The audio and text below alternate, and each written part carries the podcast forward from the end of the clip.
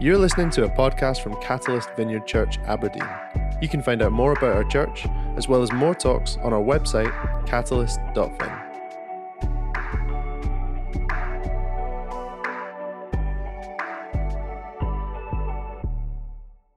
Hi there. Good morning. My name's Alexander Fenter, and I'm really honored and privileged to share God's Word with you today at your service at Aberdeen, although I'm not there. The video brings me there, but I'm aware through the invitation of Chuck, which I really do appreciate. Thank you, Chuck and team, for inviting me to share. That you have satellite congregations and a number of congregations will be watching this. I've been invited to speak on the power of the Holy Spirit in the context of the series that Chuck's been doing and the team there on through the book of Acts. So let me just honor God's presence, and then I want to share with you some thoughts from Luke and Acts. Basically, Luke's theology and praxis of the power of the Holy Spirit through Luke and Acts. But let's just honor Jesus' presence here between you and me and in every location where this is heard. Jesus, King Jesus, head of your church, King of your kingdom, we honor you, we worship you, we acknowledge your presence and your power by your Holy Spirit among us. And we just invite you, Jesus, by your Spirit, to work deeply, profoundly, powerfully as I share your word with your people in Scotland.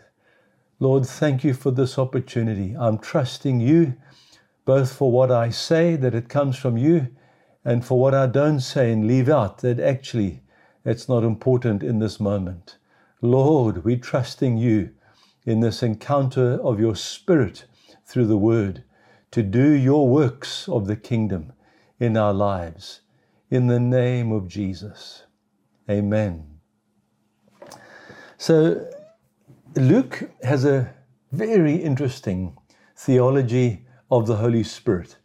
We're using this word theology. He would not have used that word per se, but in terms of Matthew, Mark, Luke, and John, the Gospels, Luke has a particular emphasis on the Spirit and power and prayer, the devotional internal life of Jesus of prayer that Luke attributes as the source of his power by the indwelling anointing of the Spirit to bring the kingdom, announce the kingdom, and minister the kingdom. So in our classic terms as Vineyard, Jesus spoke the words of the kingdom, did the works of the kingdom, which were the wonders of the kingdom, by the power of the Holy Spirit, out of his relationship of intimacy with the Father through his prayer life, which Luke highlights the most in terms of his frequent references. But Luke has, again, a further uniqueness compared to the other Gospels, is that his theology of the Spirit is drawn more directly from the Old Testament as power, the empowering after the call of God. So in the Old Testament, you have the passage of the angel of the Lord appears and calls people, calling Samson as an example. And then of course, the anointing that comes to do the mighty acts of God. The Holy Spirit in the Old Testament is associated with cleansing, sanctification, regeneration, as in Psalm 51 and Ezekiel chapter 37, or rather chapter 36 as well, the New Covenant. But Paul and John seem to emphasize the Spirit's work more in terms of regeneration, and Paul uses the word baptism of the Spirit more in terms of regeneration and joining into the body of Christ. But Luke clearly speaks of a second subsequent experience of the Spirit after regeneration. So we receive the Spirit when we are born again, but we also are empowered by the Spirit in a subsequent baptism of the Spirit. So having given that introduction, one further point, and then I'm going to get into the text, because what's on my heart is to share with you the power of the Holy Spirit as of the prophetic community of the King, to announce and bring the kingdom through signs and wonders. So it's not about being individual prophets, but it's about the prophetic community that Jesus births. So the third point of introduction in terms of Luke, that is unique to Luke compared to all the other New Testament writers, is that he frames his one book, which is in two parts.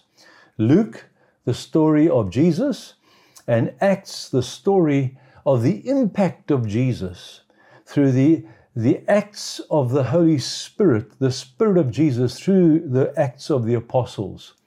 We know when he says, "I write to you, O Theophilus," that actually he wrote it in two parts. So we should join the books and read them as one book in two parts. And what Luke does is he frames the story of Jesus in the power of the Holy Spirit, but with particular reference to Elijah and Elisha. So Craig Keener is the New Testament scholar that has brought this out, and it's actually, for me, very enlightening the way Luke has written this. So when we start off in Luke's Gospel, the ministry of Jesus, chapter 4, verse 18, clearly when he goes into the synagogue, having been baptized in water, anointed with the Holy Spirit, with the fatherly affirmation of love, driven out by the Spirit in power to the desert to be confronted by Satan, defeating his temptations, then returning in the power of the Spirit. Luke loves this word power, dunamis. The English word from the Greek word dynamis, which is power, is actually dynamite. He loves spiritual dynamite. When the Spirit of God comes upon us, sheer spiritual force that enables us to do what God wants us to do to extend His kingdom. So Jesus returns from the wilderness in the power of the Spirit, and He goes into the synagogue, and then He stands up and the scroll is handed to Him, and Jesus turns to Isaiah chapter 61 and reads it and takes that as the kind of mandate for his kingdom ministry, where he quotes Isaiah, he reads Isaiah, he says, "The Spirit of the Lord God is upon me, because he has anointed me to preach good news to the poor, to bind up the brokenhearted, to open the eyes of the blind, to set the prisoners free, to announce God's year of mercy, of favor." And significantly, I mean, to me, those words are so powerful and so beautiful. Jesus' mandate is our mandate. But significantly, and the Luke commentators do refer to this by saying that he stops at the phrase, "the year of God's favor." He does not go further into the next phrase, "and the vengeance of our God," and then unfolds the judgment of punishment. Jesus turned down the option of violence that the zealots and the nationalists offered to overthrow the Romans and establish the kingdom by force. He announced the Jubilee, the year of freedom, the year of mercy and grace. The day of salvation has arrived. And Jesus will come again and will physically enforce the defeat of all evil and set up his kingdom on earth. But just to say, that mandate that Jesus took for himself reveals Jesus as the prophet that was to come, the one anointed with the Holy Spirit. So when in Hebrew understanding, the anointing of the Spirit is for prophecy, to do prophetic ministry and enact the works of God in the Old Testament. Prophet after prophet after prophet was anointed by the Spirit. And Luke presents Jesus as Elijah, the prophet, because in this text in Luke 4, Jesus then rolls up the scroll, sits down, the eyes of everyone's upon him, and he says, "Today the scripture is fulfilled in your hearing." and they spoke well of him and were amazed at his gracious words. And then Jesus said a significant thing, and this is what Luke records from Jesus. Surely you'll quote this proverb to me, physician, heal yourself. Do here in your own hometown in Nazareth what we've heard that you did in Capernaum and other places. But then Jesus says, I tell you the truth, no prophet, because he's just referred to the anointing of the Spirit with power to do the works of the kingdom. No prophet is accepted in his own hometown.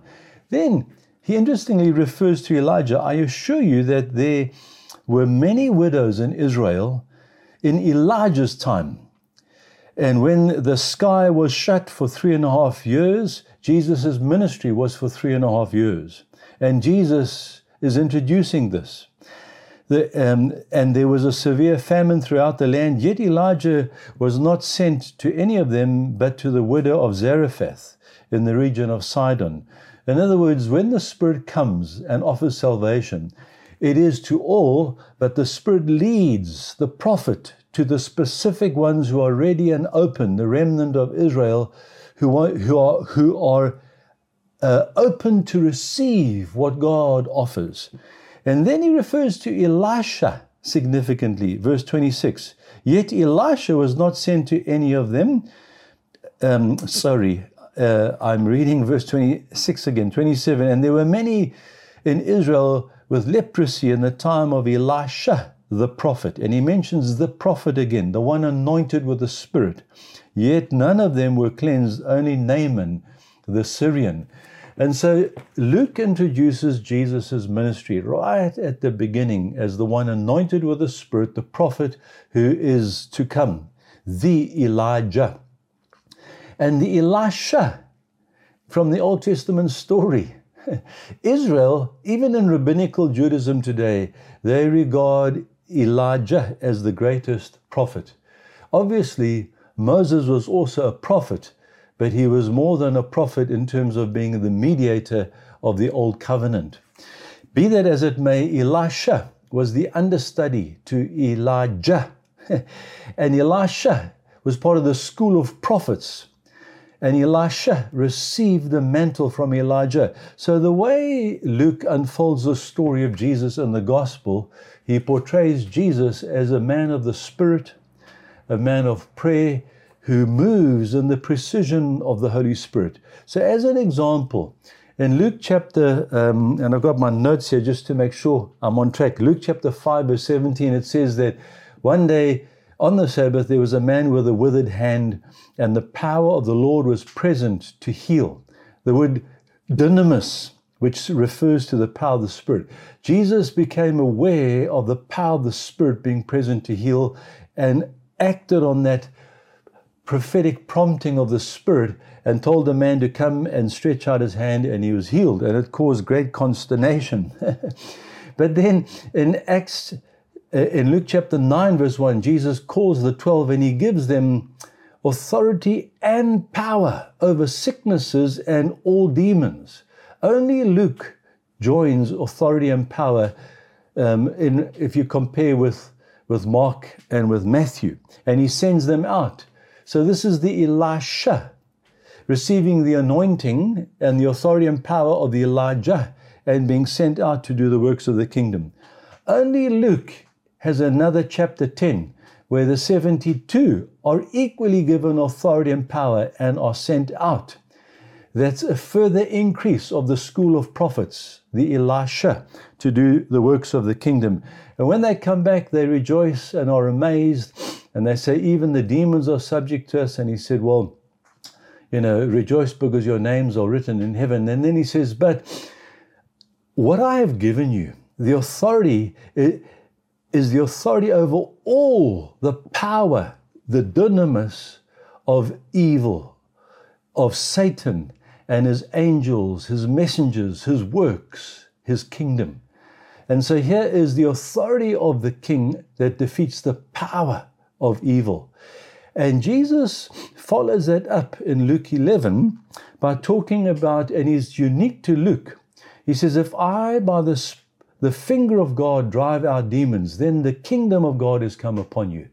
And in terms of Matthew, the parallel scripture, he says, if I by the Spirit of God drive out demons, then the kingdom of God is come upon you.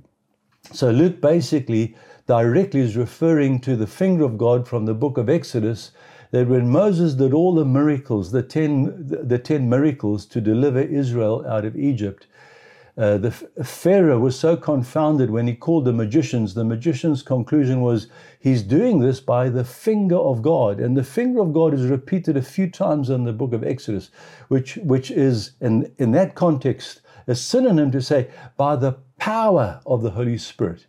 In the New Testament, it is the pinpoint precision of God by the power of the Spirit to touch that person and that person who is open and ready to receive, as opposed to that person who already will reject the kingdom. And that's why Jesus taught them when he sent out the 12 and the 72 in the mission of the kingdom, go to the people of peace, those who are ready to receive you. If they don't receive you, shake the dust off your feet and leave them in their chaos until they come to a deeper place of desperation where they are open to receive God's mercy, his year of mercy. Then the power of the Spirit will activate to reach them.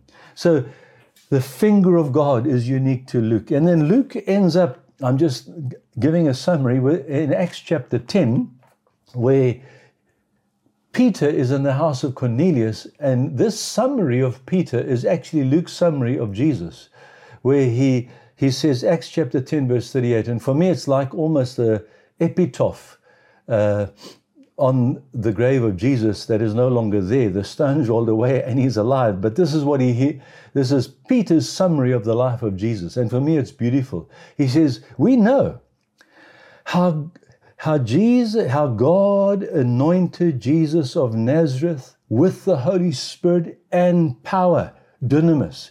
And he went around doing good and healing all of those who were under the power of the evil one.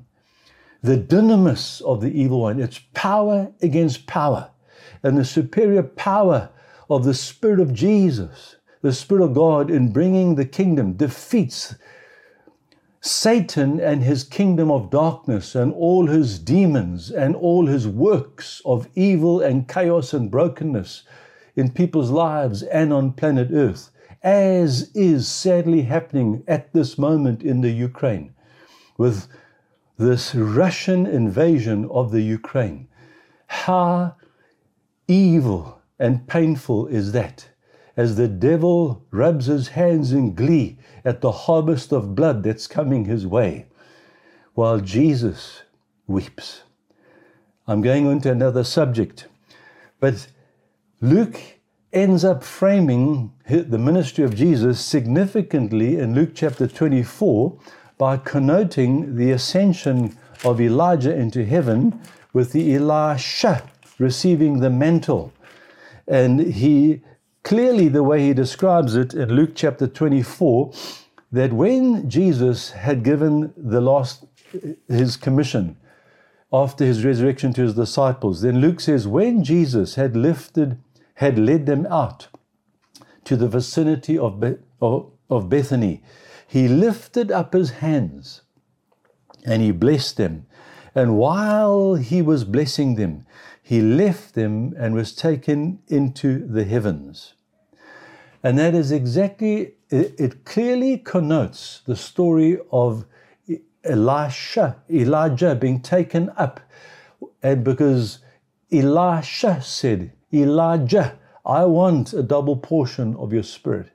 And Elisha said, if you see me being taken up into the heavens, then the mantle will come upon you, the blessing will come upon you.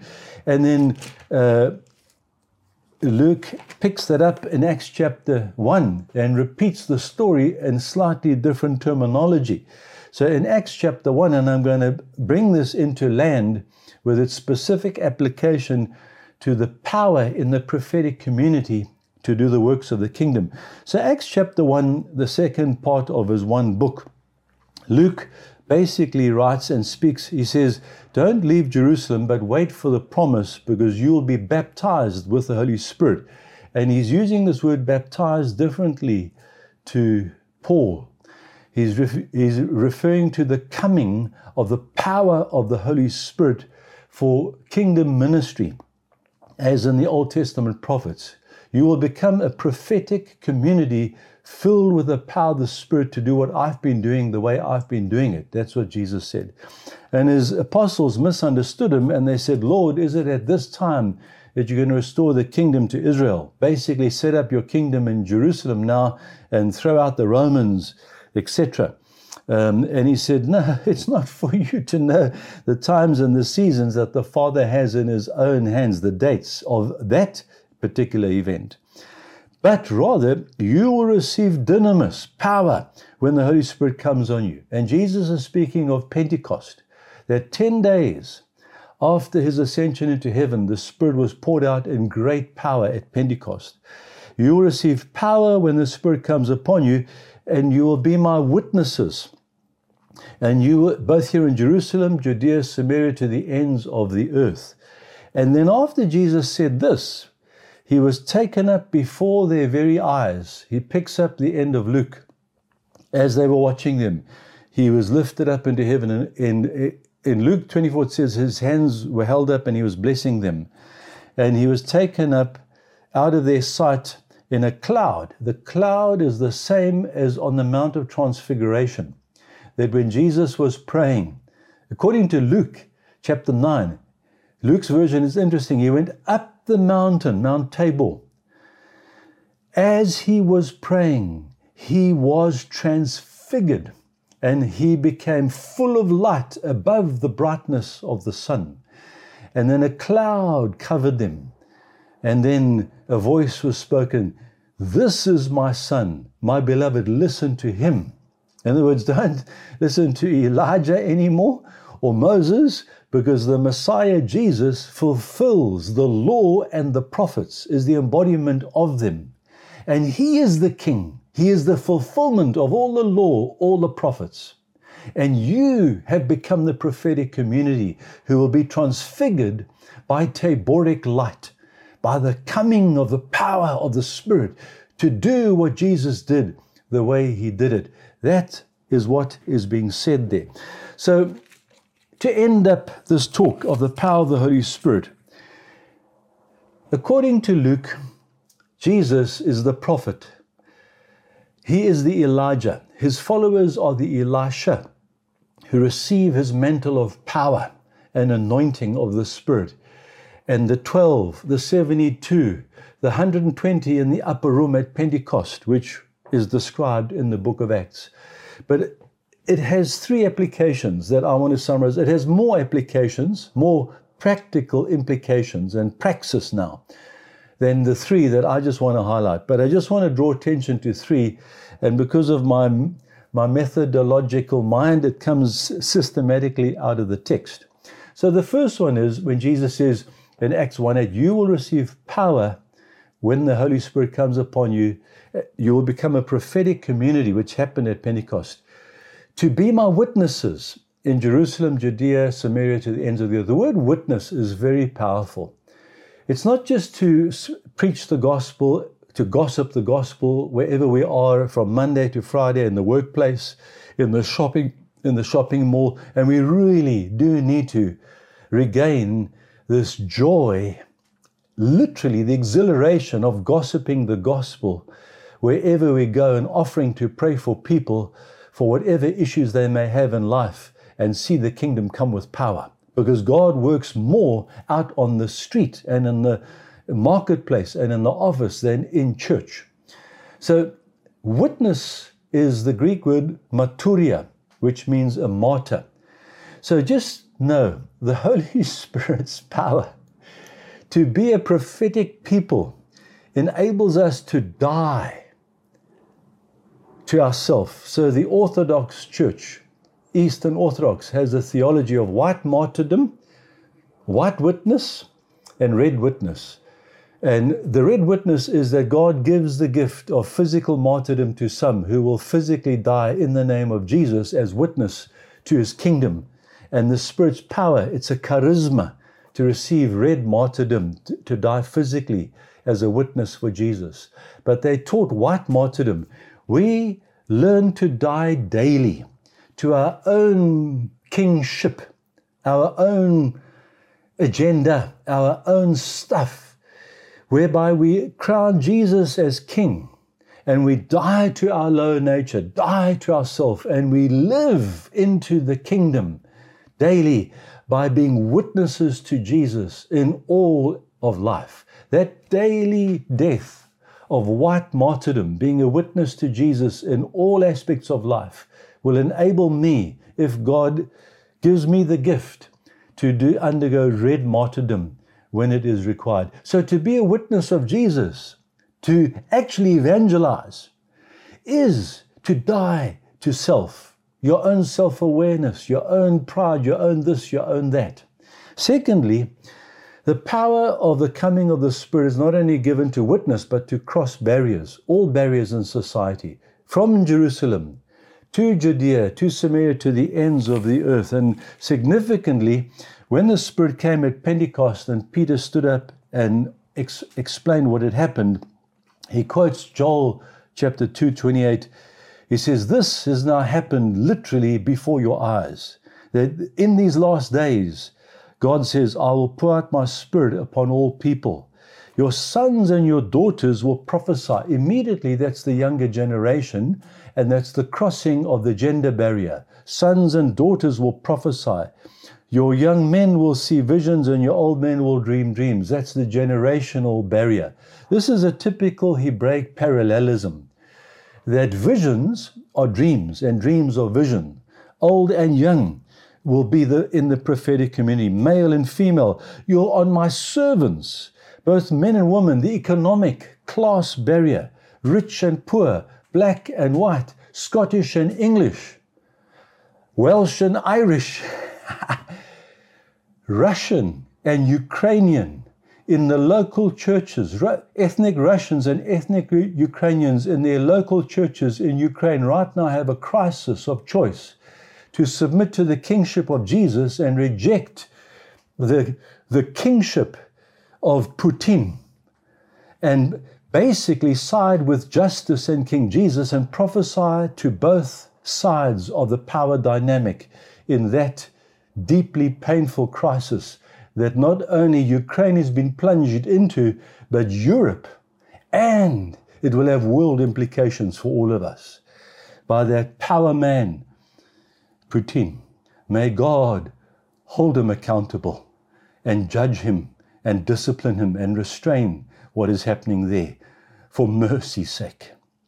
So the barriers are crossed. Dear friends, Aberdeen Vineyard, you are God's prophetic Elisha, school of prophets who've received the double portion of our heavenly King, Elijah, who sits at the right hand of the Father and keeps pouring out his Spirit in greater and greater power to cross all barriers in society. Anywhere there is a division, a divide, a barrier, ideological, sociological, economic, political, racial, cultural, whatever gender, we cross it to bring the power of the kingdom, to reconcile it, to make the one new nation, which is the people of Jesus. And lastly, let me say, the power of the Holy Spirit is for supernatural gifts to advance the kingdom. Because when at Pentecost, the way Luke describes it is very interesting. And I have a minute to bring this to a close. So in Acts chapter 2, verse 3, when they were waiting and praying, again, the early church prayed for 9 days like Jesus prayed in the gospel. Jesus was a man of prayer in Luke's gospel. The early church is a church of prayer. That is actually the power of the Spirit. And it says that they, while they were praying, a sound of a violent wind filled the whole house where they were sitting. And they saw what seemed to be tongues of fire that separated and rested on each of them. And all of them were filled with the Spirit, and they began to speak in other tongues as the Spirit enabled them. Here is the simple principle. They were all filled or baptized, anointed with the Spirit. That's the passive tense in the Greek. That's what God does. And they began to speak in other tongues. That's the active tense in the Greek. They responded to the empowering of the Spirit by speaking in tongues that they had not learned supernaturally, as the Spirit prompted them or enabled them. That lapses back into the passive tense in the Greek. So here is the divine dance. The Spirit empowers us. We respond by literally walking on water as the Spirit prompts and enables us. The divine and the human and the divine. Speaking in tongues here is Luke's simple principle, which recurs in the book of Acts, that beyond our rational understanding, because he that prays in tongues prays directly from the Holy Spirit, which bypasses human rationality. It's the principle of yield your faculties to God, even the faculty that ultimately is untameable, according to James chapter 3. The tongue cannot be tamed, but by the principle of speaking in tongues, God tames the tongue to speak the most heavenly language and transcends the mind so that the flow is directly from the Holy Spirit. So speaking in tongues is a principle of supernatural empowering, gifts of prophecy, gifts of revelation, gifts of words of knowledge, gifts of wisdom, gifts of healing, gifts of faith, gifts of working of miracles, gifts of discerning of spirits, all the charismata of the Holy Spirit come in the baptism and the infilling, the anointing of the Spirit, and can flow through us with real precision and power to the extent we surrender our faculties to the Holy Spirit, even transcending our rational understanding and human explanation. We begin to walk on water and the kingdom comes. My brothers and my sisters, it's been a real joy and honor to be with you. And I've overgone my time, I see, by 2 minutes. Chuck, forgive me. But let me pray for you. Oh, Jesus, head of your church, what a joy to be with your people, even via video in this way. Holy Spirit, you are present. I bless each one of my brothers and sisters who hears this presentation. Receive the Holy Spirit right now. Wherever you are, hold your hands out. I bless you as Jesus blessed his followers as he ascended into heaven. He lifted his hands and he blessed them with the Spirit of God. He said, receive my mantle, a double portion of my mantle, and all the power that it makes available to you. Receive it in the name of Jesus. Be healed. Prophesy. Go wreak havoc in the kingdom of Satan. Drive out demons. Go gossip the gospel of the kingdom and do the works of the King. In the name of Jesus, I commission you with the power of the Spirit. Amen. Thank you. God bless you guys. Bye.